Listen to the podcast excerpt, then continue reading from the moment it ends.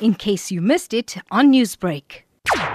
The lockdown has reduced the number of vehicles on the road and some factories have shut down. So there has been a major reduction in burning fossil fuels, which is the main drive of air pollution uh, globally and in South Africa. But this is just a partial short-term reality because big dirty industries and some of the oil refineries are still operating, pumping out their pollution. Many have said that the lockdown can serve as a lesson to people to reduce pollution. How do you believe that lesson should be learnt? Well, we must remember remember that in the lockdown, the people that are suffering the most are the poor, and the poor have not caused the pollution. And in a lockdown, it's the poor people that suffer the most. Eventually, businesses will be back at work, and there will be an expectation to catch up with what's been lost already. Could this possibly lead to an increase in pollution well, firstly, the pollution is going to increase when we start the, opening up the factories and cars start continuing on the road. So that's the first thing. But what's really important to recognize is the reason why it's going to increase